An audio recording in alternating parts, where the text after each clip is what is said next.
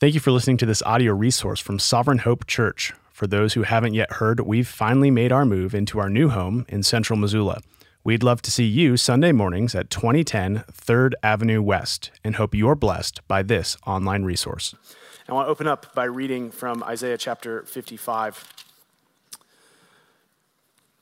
For as rain and snow come down from heaven and do not return there, but water the earth, making it bring forth and sprout, giving seed to the sower and bread to the eater, so shall my word be that goes out from my mouth. It shall not return to me empty, but shall, it shall accomplish that which I purpose, and shall succeed in the thing for which I sent it. Lord Jesus, there is power in your word, and you, in another scripture, one who watches over it. So, this morning, as we come not only on any Sunday, but on a particular Sunday with hundreds of people, each with different needs and different concerns and different wounds and different hopes, to encounter your word is to encounter the power of God, which will not return empty. And so we ask that it labors in our hearts this morning. We do this expectantly, for we know this day more than others that your word has power to raise the dead. We pray this in your name. Amen. So I don't know if you have noticed, um, but I've started picking up that celebrity culture is a little different than it used to be uh, when I was growing up. And I'm not that old. I don't mean to be like the old timer in the midst of this, but it used to be for you to be a celebrity, you had to do something famous. You had to be good at something. You had to accomplish something. But what our media has allowed us to do is we've gotten to an age where people are now celebrities simply because they're known. Um, and I ran into this once when I was working in campus ministry and I was talking to a college student about this individual, this influencer, as they use the language for. I said, Well, did she win something? She's like, No, not really. Did she invent something? No, not really. Is she particularly gifted or talented in something? And she's like, No, not really. And then she introduced me to this new paradigm of this person is famous because she's famous. and as silly as that is to think about, someone being famous because they're famous, I wonder how many of us often import a similar understanding of knowledge, of report, to how we view Jesus, how we view the events of Resurrection Sunday. If you had to answer why Jesus is so popular, even across cultures and centuries, could you describe it? Why is it that across every area of Christian history, the church has seemed to base their calendar on this one day of remembering the cross and resurrection of Jesus? People know the name of Jesus Christ because Jesus Christ is famous. But is Jesus famous merely because he's famous? Or has Jesus done something? Has Jesus accomplished something? Why is he significant? And we've been working through the gospel according to Luke here at Sovereign Hope, and we're in Luke today. And ever since Luke chapter 4, verse 14, which is what we saw last week, the reports about Jesus are increasing. His fame is growing. Crowds are showing up as news is going out. But why? Why are people coming to see Jesus? Perhaps ask yourself that question today. Why are you here? Why have you sought out this place which seeks to make much of Jesus and introduce you to Jesus and remind you of Jesus? And what might you possibly hope to gain from it? Well, today Luke is going to begin to answer these questions for us by showing us a bit of what I call Jesus' ministry sampler. I had the privilege this past summer of going to an Indian restaurant and they offered a curry sampler. I, my wife and I love Indian food. There was a great Indian place that used to be downtown, and now, like everything else, it's become a dispensary.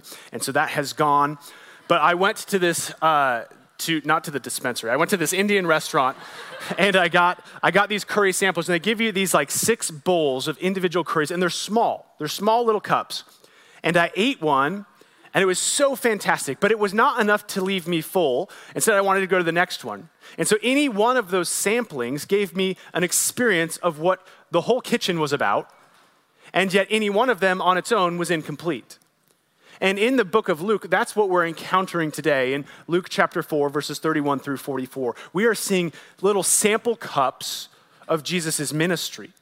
In one sense, they tell us everything that he's about, but on their own, they're incomplete. In other words, we're going to see some wonderful, we're going to enjoy some tasty snapshots of Jesus today, but the story is yet to come. There's something greater which Jesus has come to accomplish, but everything we encounter today is meant to scratch that itch, to show us who Jesus is and what he's come to do. And today we're going to see three pictures of Jesus' significance in these ministry samplers. We'll see first the power of Jesus, then we'll see the passion of Jesus, and lastly, we'll see the purpose of Jesus. So read with me our first few verses, beginning in Luke 4, verse 31. And he, that is Jesus, went down to Capernaum, a city of Galilee, and he was teaching them on the Sabbath. And they were astonished at his teaching, for his word possessed authority. And in the synagogue, there was a man who had the spirit of an unclean demon, and he cried out with a loud voice, Ha! If you're wondering, that's not, he's not joyful, he just didn't tell a good joke. It's actually this fearful comment. Some translations translate the word, Away from me. What have you to do with us, Jesus of Nazareth? Have you come to destroy us? I know who you are, the Holy One of God. But Jesus rebuked him, saying, Be silent and come out of him. When the demon had thrown him down in their midst, he came out of him, having done him no harm.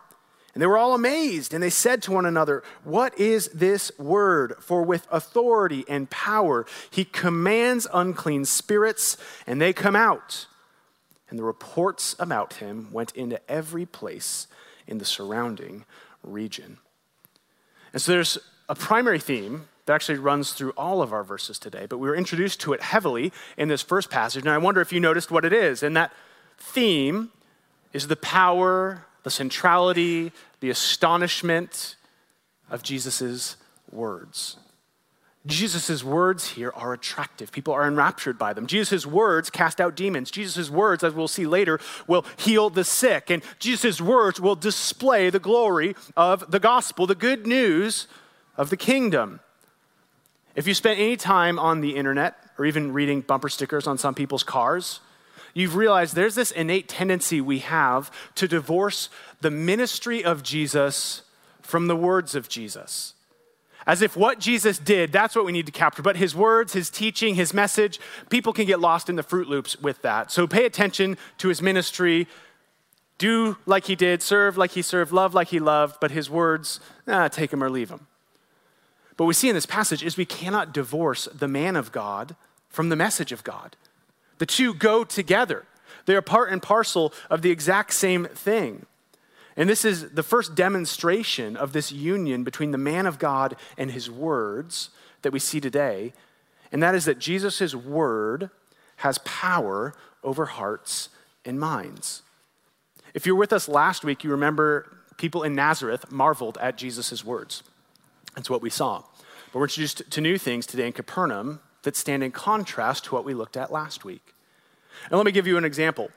We can marvel at many things. You can marvel at the preaching of a YouTuber who's telling you all about the lizard people who live under the streets of New York. We can even be gripped, entertained. But I'm guessing for most of us, those words have no authority or power. It's not changing anything. But did you notice why the crowds were astonished here? They were astonished because Jesus' words possessed authority. His words had something. What was that something? It was the authority to grab one's heart and one's mind and say, Listen here, this is distinct.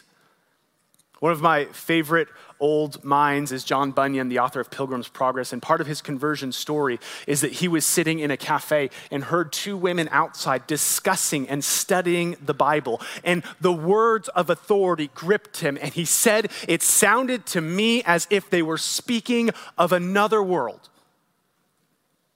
The word brought him under the authority of something else. And there's a tension in our text today and that's in a passage where we, the readers, actually encounter very few words of Jesus himself. That is, that by the time the miracles are done, these big flashy actions in the middle of it, what we are left to wonder about, what is left as the powerful weight of this passage, is precisely the words of Jesus. You'll notice that this passage begins in verse 31 with Jesus' teaching, and it ends in verse 44 with Jesus' teaching. The miracles that we see in the middle serve the message of the man of God. The word of Jesus alone has power to change our affections and our understanding of who God is and what he's come to do in the person of Jesus Christ. And it's not because Christians are uninventive or stuck in the mud that despite cultural, political, and technological changes over thousands of years, the Christian church has been creatures of the word where we come and we dedicate ourselves to preaching the word, reading the word, memorizing the word, sharing God's word. Why? Because it has authority and it has power. Consider this proof. Uh, in the 1740s, there's a missionary in, to the Indians, it was now New Jersey, and his name was David Brainerd.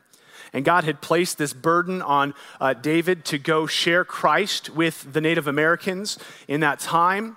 And so he went, but he had one big problem. That is, he didn't speak the native languages. And what he did speak, he did not speak well. And so he'd often spend days in the wilderness praying that God would overcome the language barrier and bring to him someone who could translate his teachings on the Bible and the Bible itself to the Native Americans. And one day, God answered that prayer miraculously, and he was provided with an interpreter. And so, David Brainerd joyfully showed up to the assembly that night, only to find that his interpreter was blackout drunk. And so, as David heralded the words of God, this interpreter mumbled his way through this sermon, quite inebriated, but by the end of it, dozens and dozens of Native Americans got saved. Not culturally, not bought into the delusion of the funny talker, but saved by the grace of God. Why? Not because the interpreter had power, not because David Brainerd had power, but because the Word of God had power to astonish minds and grab souls. This this is why we preach, we proclaim, we read, and we love God's word. I would hope that if you're here today, that this word astonishes you. That you are able to recognize that what you encounter in the new world of grace in the gospel of Jesus Christ is not like any authority or any word you encounter in this world, but it is wonderfully distinct. And here's why it's distinct I can preach God's word to you, but I am not God's word. All of us, as believers in the Bible, have God's word, but we are not God. But in this passage, Jesus' words were so rich with authority and power because Jesus not only had the Word of God, but he was the Word of God, the second person of the Trinity in the flesh. When Jesus spoke, God spoke. In discipleship, when your friend is reading scripture to you and calling you perhaps to repent, you can speak and God can speak. But when you drift and start talking about fantasy football, God stops to speak. There's no point in time where when Jesus spoke, God did not also speak because Jesus was always God. His relationship was unique, and it's in the nature of his words and his position as the second person of the Trinity that we encounter the next display of power. And that is that Jesus' word has power over the satanic realm. Jesus' word in this passage casts out a demon. Maybe you're thinking, I should have picked a different church today because this just got weird. and that's not new. In fact, there's many people who look at this and they kind of they say we're scientific people now we're too rational to believe in such thing as demonic possession maybe you've heard your fancy tiktok philosophers or your professors or even science teachers say well what we have in examples like this is not actually anything supernatural. These were people with seizures and epilepsy and these unscientific idiots who built civilizations and roads that endured for thousands of years, had, which is greater than anything Missoula has ever done. Um, they, they couldn't comprehend the science, and so they made up excuses for it.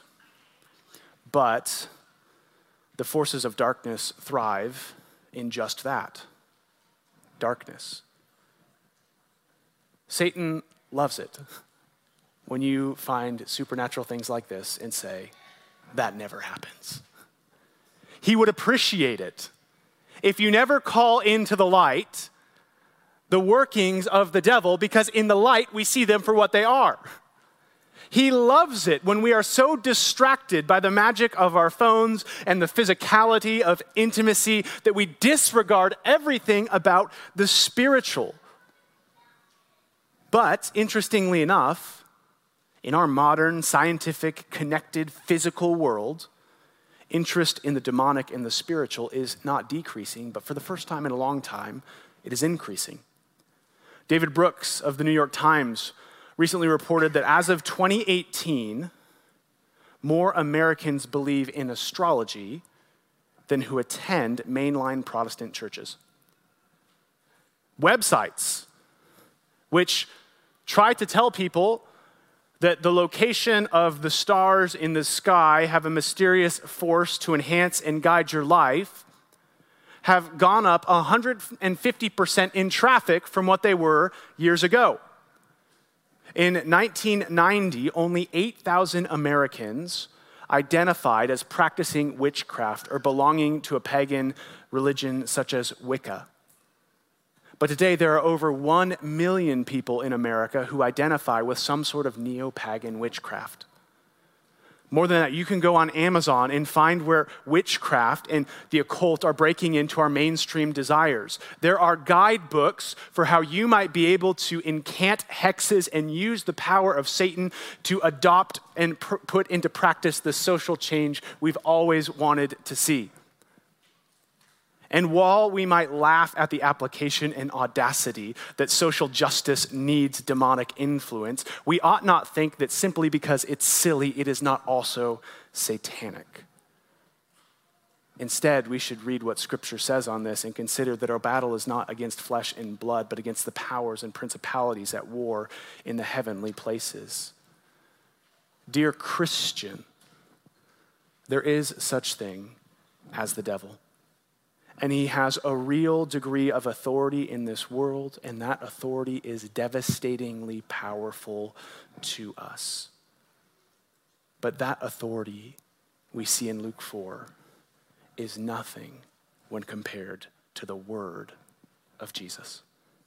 If you were with us last week, Jesus preached from Isaiah 61 to tell us a little bit of what he came to do. And we read this passage, this quotation from Isaiah 61 in Luke 4, verses 17 through 19. And the scroll of the prophet Isaiah was given to Jesus. He unrolled the scroll and found the place where it was written The Spirit of the Lord is upon me, because he has anointed me to proclaim good news to the poor. He has sent me to proclaim liberty to the captives and recovering of sight to the blind to set at liberty those who are oppressed, and to proclaim the year of the Lord's favor. favor. If you're with us last week, the point of what Jesus is making is look at all the me's in that passage. I am the me. I am the one who has come to do what? To set people at liberty, to set captives free. This is a huge thing, even for the Jews who listen to this, because we might say, well, they lived in the mystical age where every sort of physical malady was interpreted, interpreted as some sort of spiritual cause. There was lots of demonic influence in the Old Testament, that's true. But you know what we never see in the Old Testament? Despite the mighty men and women that God used, no one does what Jesus just did. No one is able to cast out demons and kick Satan to the curb like this man. Here, not with a spell, not with a ritual, not with a magic stone, but with a word, the forces of darkness flee. Here is a new power. Peter tells us the enemy, the devil, prowls around like a roaring lion looking for someone to devour. Increase in interest in the satanic should not seem to us as a rise in fantasy, but it is an all too realistic glimpse into reality. And the purpose of this is not to make you fearful that the devil's going to get your kids or the devil's going to get you, because the truth of the matter is, apart from this word speaking liberator, he already has you. This doesn't mean, and the Bible never says, that people who do not believe in Jesus are by nature possessed by the devil. Even in Scripture, demonic possession, possession is a very isolated and rare event in the, the history of what we see in Scripture.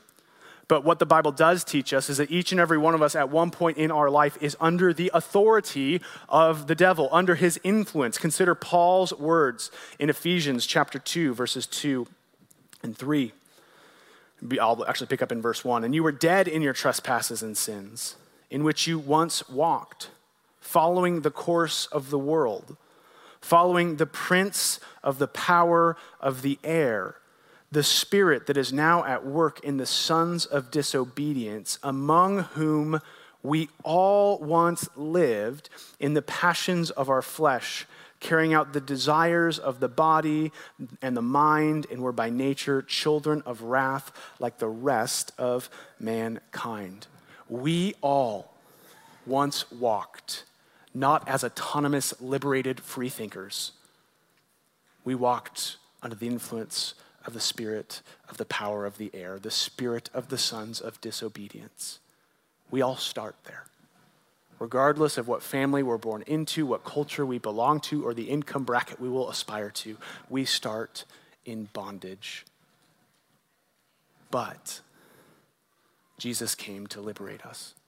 Look at how Paul pulls these themes together in 2 Corinthians 4, verses 4 and 6. In their case, that is, of the unbelievers, the God of the world has blinded the minds of unbelievers to keep them from seeing the light of the gospel of the glory of Christ, who is the image of God. For what we proclaim is not ourselves, but Jesus Christ as Lord, with ourselves as your servants for Jesus' sake. For God, who said, Let light shine out of darkness, has shone in hearts to give the light of the knowledge of the glory of God in the face of Jesus Christ. Our hearts are blinded, our eyes are dim, and what saves us? The light of the glory of God in the face of Jesus Christ. This man who comes with a word of authority to free us from spiritual darkness so that we might finally have freedom. Jesus came to give freedom to those who are spiritually enslaved, to eyes that are spiritually blinded. Here is Jesus stronger than anyone or anything we can encounter in the world. Jesus not only showed the power over the spiritual realm, but his word also has power over the physical realm. This is our last glimpse into Jesus' power where we see that Jesus' word has power over sickness and suffering. Look what happens next in verses 38 through 39. And Jesus arose and left the synagogue and entered Simon's house. We'll actually meet Simon a little later. Says Peter. Now, Simon's mother in law was ill with a high fever, and they appealed to him on her behalf. And he stood over her and rebuked the fever, and it left her. And immediately she rose and began to serve them. And so Jesus goes to Simon Peter's mother in law, who's sick with a high fever, so sick that we know when Jesus had to stand over her that she couldn't sit up. She was laying down, she couldn't move. That's how bad the fever was. And what did Jesus do? He rebuked the fever and it left her. You all met Paul, our stunning man in plaid today.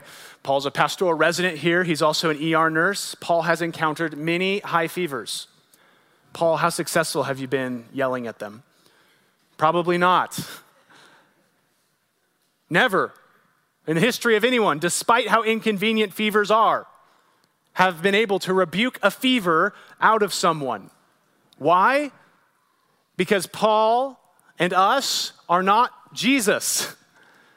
And Jesus here, God Himself with His word, calls sickness out of someone. This is astounding because we see in the book of Acts that Jesus' disciples heal the sick. But what we never see is them rebuking it. Why? Because they too are not Jesus.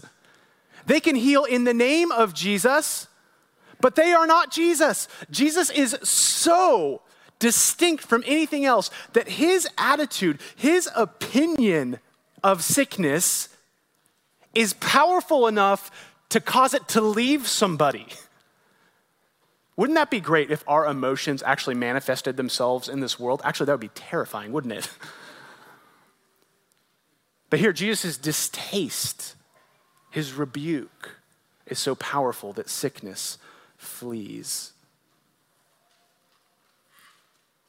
And here we see the power of Jesus' words power to grip our hearts, power to command evil spirits, power to heal us from sickness. I got a tour once of a power plant. And the guide brought us into the middle where the coal burning furnace was. And behind these layers of steel and iron, there's this tiny window, probably the size of a tennis ball. And you could look through what was probably an immense distance of protective things. And all you saw was this burning light. And that was the coal furnace that was burning. That was what brought power to everything else. And here, what we see in the power of Jesus' ministry is the blazing center of all the power in the universe. We don't see it in full, we see it through a small little piece, but that power is here. But more than seeing Jesus' power, we also see his passion. This is the second sampler, the second portrait of Jesus' distinction, the passion of Jesus. Read with me verses 39 through 41. So we're going to pick up after he has rebuked the fever. He says, He stood over her, rebuked the fever, and it left her. And immediately she rose and began to serve them. Now, when the sun was setting, all those who had any who were sick with various diseases brought them to him, and he laid his hands on every one of them and healed them. And demons also came out of many, crying, You are the Son of God. But he rebuked them and would not allow them to speak because they knew that he was the Christ. And so we just stressed Jesus' authority in the previous passage. And if you're in tune with kind of the cultural tumult of our day, we don't like the idea of authority. Why is that? Because people who have authority have power and do terrible things. But the problem is not authority in and of itself. The problem is the character of the person who has authority. The problem is, is when the passion of the person, what they desire to do, reveals a character that is less than perfect. When imperfect people get access to authority and power, there's a tendency to abuse it. But actually, in Jesus' passion here, in what drives Jesus, we get a glimpse into his character. Do you see the character of Jesus through which all of his authority and power flows? Because here we see the one who came to rebuke sin is also the one who came to touch sinners.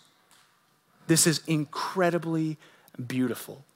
The one who came to rebuke sin is also the one who touches everyone who comes to him. Now, it's obvious to us that unclean spirits are part of the evil realm. We get that. That's pretty self evident. But so too are diseases and sickness part of the economy of evil. Now we need some nuance here. This doesn't mean that anyone who is sick or who has a disease is diseased because they are actively sinning. Nor does it believe that, well, at some point you sinned and this is God punishing you for that sin. But it does mean that all sickness, all suffering, and all disease exists because sin has stained every aspect of our world. We hurt and are hurt because sin hurts. When God created perfection in the Garden of Eden with Adam and Eve, these things didn't belong. These things do not belong to God. They are foreign to God. There was no suffering, there were no diseases. Why? Because there's no place for it in the midst of God's perfection. Sometimes we do suffer because we sin. But a lot of the time, we simply suffer because sin has ruined what God created to be perfect. And here we have Jesus, through whom all things were created. We saw last week in our memory verse, was not anything made that was made through him. And here we see this, this Jesus, who created perfection that was spoiled by sin, has a passion towards sin, doesn't he? He rebukes it. He rebukes the demon. He rebukes the sickness. Don't pass over this. We're here on Easter Sunday. You've probably picked up already that Jesus came to save us from the effects of sin. But do you realize not just that Jesus has come to save us from it, but do you realize that your Lord the Savior hates the effects of it? Jesus didn't say, All right, boss is here, spirit, I'm gonna have to ask you to leave. The kingdom's coming. Let's go. All right, fever lady, the king's here. Time to serve. Get up off the mat. No, he rebukes it. His emotions are turned against it. Jesus is impassioned against all that would harm his people and pervert the perfection of God. Jesus knows exactly why he's here. He knows he's here to defeat sin. He's a good theologian. He knows that there is a real resurrection of the dead for all who hope in him. He knows that the coming kingdom of God alone is the place where all perfection is restored. He knows the end, but in the midst of it, he still hates the effect of sin. Your Savior empathizes with the wounds of sin and suffering in your life. He came to die because sin is painful, and no one cares about stopping the pain at its source like Jesus. This is where the power of Jesus meets the passion of Jesus, and it is a wonderfully beautiful thing. But you might ask if Jesus hates the effects of sin, why is it here? Why do I hurt? Why do I wander? And here's the tension that only the gospel solves. And that is that even though Jesus hates sin and suffering, his power is so profound and his passion so motivating that he intends to use and has purposed and foreordained that the weapons of sin and suffering might be turned on the devil himself. Jesus will use evil suffering in this world as the very spear upon which he will conquer sin, death, and the devil forever. Jesus, at the hands of evil men, will be put to death in a mock trial. And he put himself to this task because he hated sin and suffering so much that he suffered in the place of sinners, at the hand of sinners, with the pain of sinners for the purpose of saving sinners through the very death that you had won by your own rebellion. And this triumph, not using his divine glory to deliver himself from sin and suffering, but in his divine purpose, using sin and suffering, humiliates the evil one. Consider what Paul says in Colossians 2, verses 13 through 14. And you who were dead in your trespasses and the uncircumcision of your flesh, God made alive together with him, that is Jesus having forgiven us all our trespasses by canceling the record of debt that stood against us with its legal demands. This he set aside, nailing it to the cross. He disarmed the rulers and authorities and put them to open shame by triumphing over them in him. Jesus and his passion has come to mock the devil by saving sinners. He has come to rebuke sin and save the lost. And the beautiful paradigm is this sin crushing, Satan killing, holy burning Son of God in verse 40 reaches out and touches sinners and heals them. If you know anyone who's had to undergo the pain of chemotherapy, you know the paradigm of poison that sometimes, in order to kill what is dangerous, you have to harm what is good. But here we see the unique weight of Jesus Christ.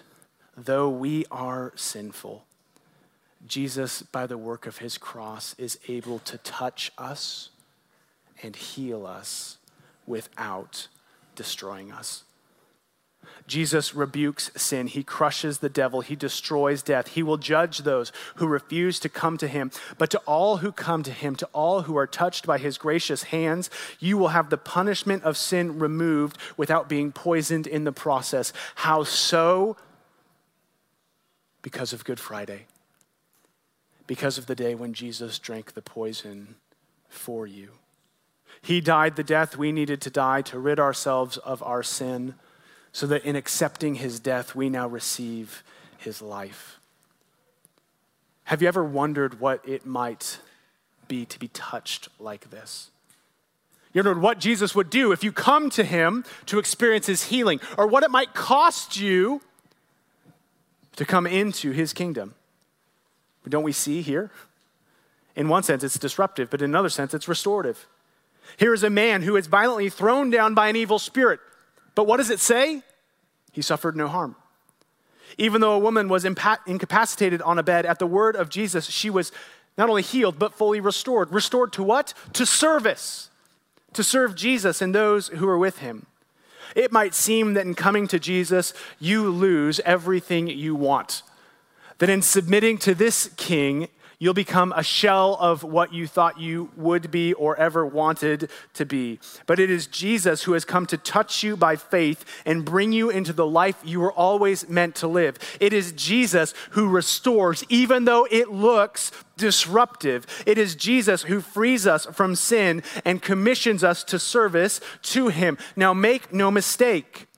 Whether you have walked with Jesus for a day or for a decade, you have probably realized that following Jesus is painful. It's painful to say no to sin. It's painful to say no to the wicked, perverted desires of our heart. It's painful to confront and repent of our pride, but it's healing. You see, because of the cross, following Jesus may be painful.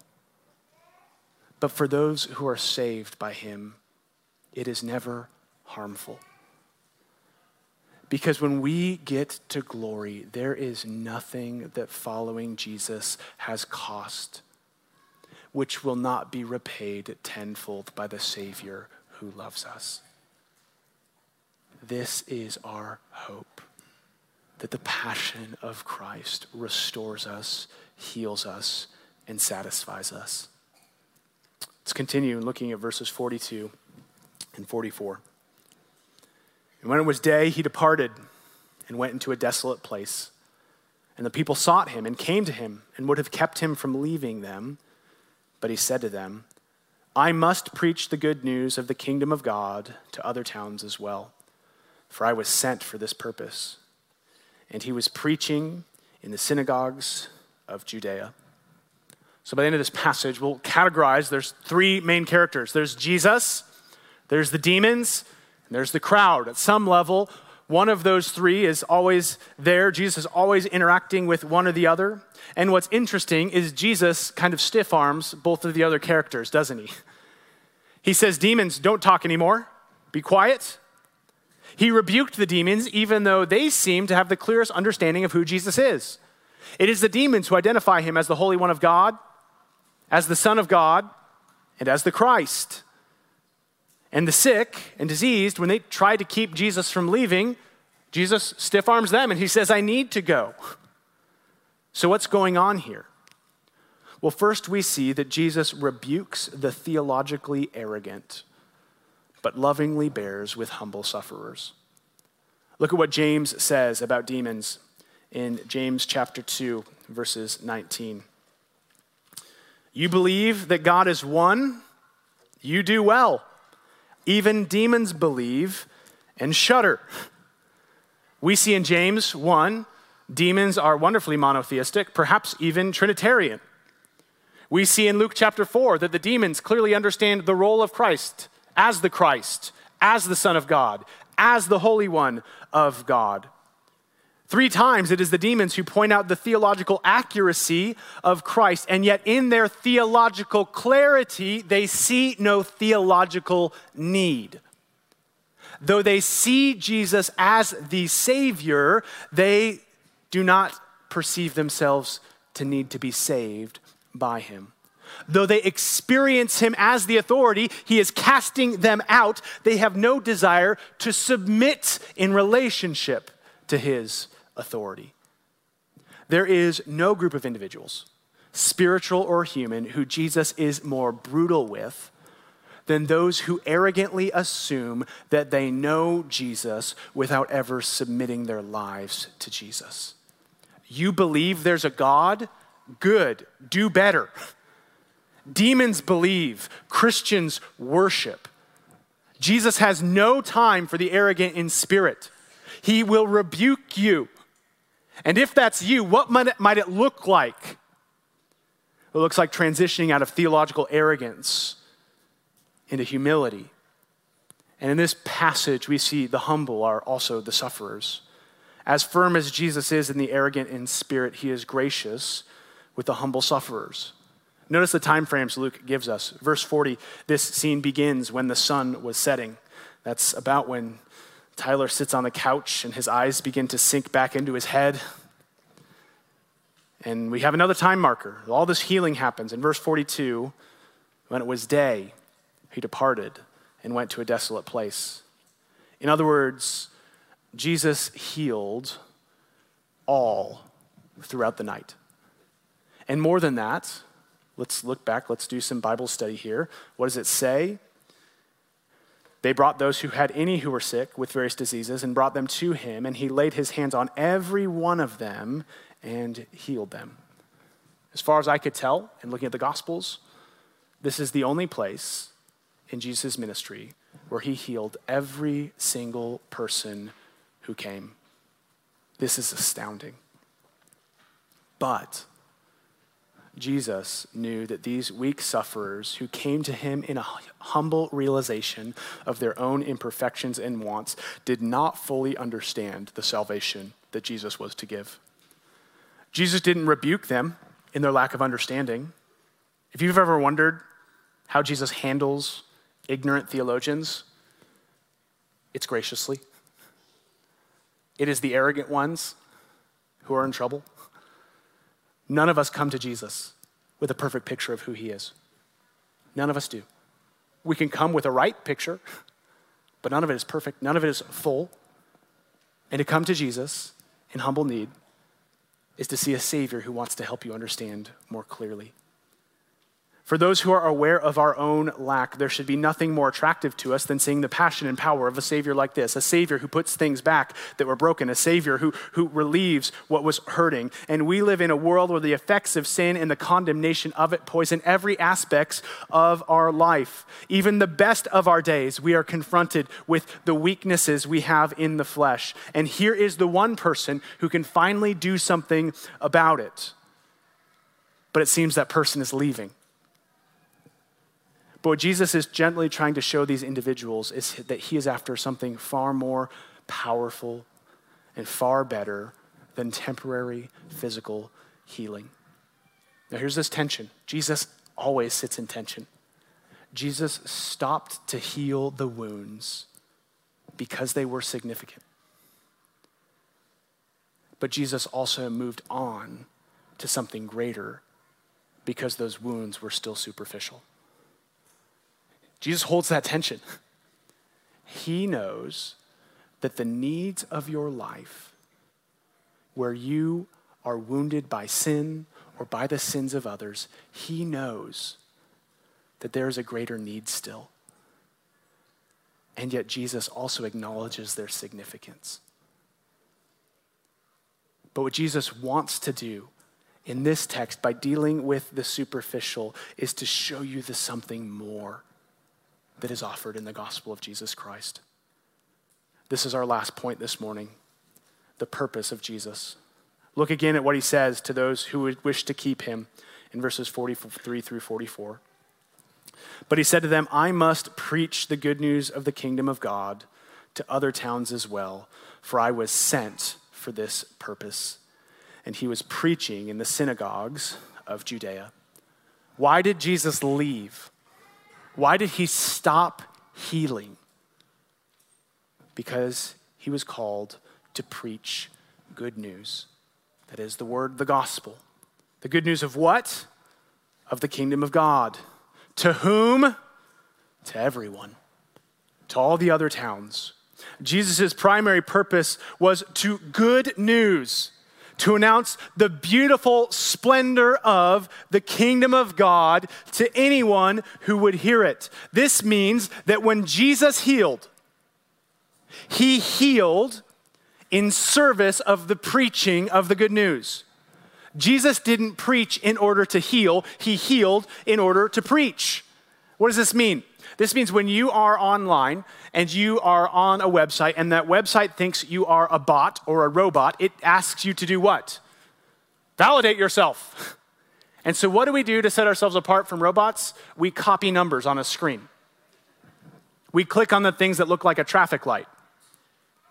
What does Jesus do to validate his messianic identity and his gospel message? He rebukes sin. He heals the sick. He brings sight to the blind. He raises the dead.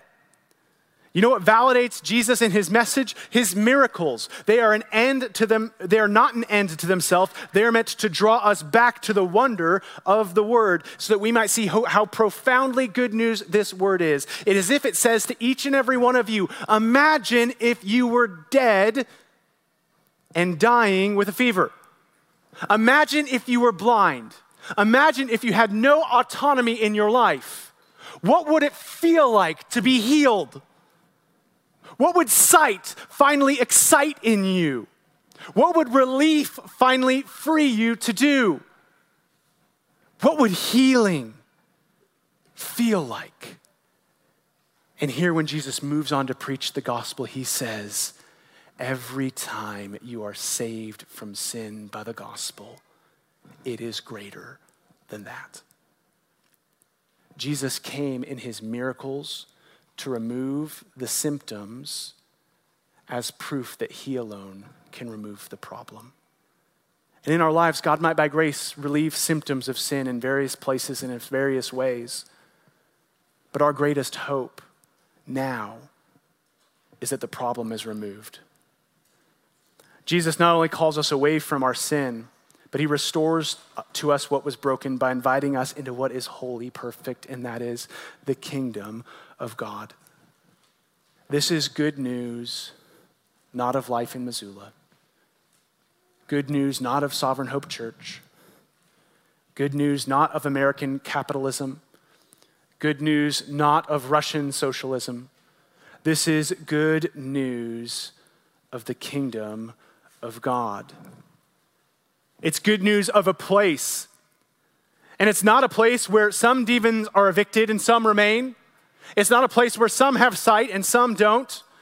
The kingdom of a God is a place where we are finally with the king in his perfect authority, and there's no more sin, and no more death, and no more unbelief, and no more suffering. Jesus' miracles and his message are telling them of that world, of that experience. They are postcards from the king saying, Look at what's there. Come and experience something better than all of this. He shows us the beauty of belonging to this kingdom. Every single person who Jesus healed in this passage died. But Jesus came to show that in the gospel there is a hope beyond death, that there is a greater healing, and it comes through the cross. And this is why Resurrection Sunday is such a big deal. Because it proves without a shadow of a doubt that there is not only a place where fevers leave, but there's a place where death goes to die. That there is something far more miraculous for you to see than a demon coming out of a man, and that is a king coming out of a grave. It takes some sort of something, some sort of audacity to be the guy who commands an evil spirit with his word, who causes a fever to flee with a rebuke, and whose touch causes the effects of sin to melt away, and then to stand up bold faced before those people and say, You haven't seen anything yet. But that's exactly what Jesus does. The beauty of Jesus is that his power frees us from sin. His passion touches the humble, and he invites us into the kingdom of God with certain hope through the message of redemption. That right now in this world, we might have the solution solved. That our sin might restore us to God, and that one day, one glorious day, we don't only believe in the kingdom, but we belong to the kingdom. We are in the place where everything looks like the empty tomb where we are not astounded at miracles anymore, for there is no purpose for miracles. There is nothing to heal, no wound to move towards, no insufficiency to correct. And what does it look like to come into this kingdom? It looks like coming by the merit of the king, by responding to his offer of grace, by going to the one who can heal you with his word. It is joyfully placing your lives under his authority so that, like Peter's mother in law, when you are healed, you rise to serve in newness of life. This is the Word of God that bears fruit. This is the message of salvation to all who have any sickness. This is where our spiritual needs are met and the promise of a physical kingdom to come. You see, life draws out gospel hope. When I got here today, I made a terrible decision. I walked in this sanctuary and it was really, really cold. And I was cold. And then I turned up the heat. And now all of you are suffering for it. it's warm in here. We cannot go through the course of a day and come any and come close at all to perfection. And when we encounter things that seem out of place, as silly as it is, as being a little sweaty under the armpits, or as serious as it is, saying goodbye to a loved one, or suffering silently with a terminal illness. Those wounds cause us to long for gospel hope. Hope that comes only out of an empty tomb, out of the hands of one whose purpose was to get us to the kingdom of God. And so, if you have that hope, what do you do? You do what everyone in this text did who saw Jesus' goodness. You bring others to it. You get your sick friends and you bring them to Jesus. You get Jesus and you bring him to your mother in law. You get people to the good news of the gospel because this is better than life itself. This is the reason Jesus came to die. This is the good news of the gospel of the kingdom of God. Let's pray. Lord Jesus, when I speak on this issue on this day from this text, I realize that my words have no authority. That I could continue to talk for hours and hours. But my word on its own is nothing, but your word, your word in the gospel of Jesus Christ, saves souls and brings us to the kingdom of God. It solves needs, it converts dead hearts, it opens blinded eyes. So, Lord, I ask that that word would be accomplished today, apart from my weaknesses and in the midst of your people. We thank you that this Sunday we celebrate a Jesus who beat death and calls us to a place where we too might be free from sin, its consequences, and its punishment. We pray this in your name. Amen.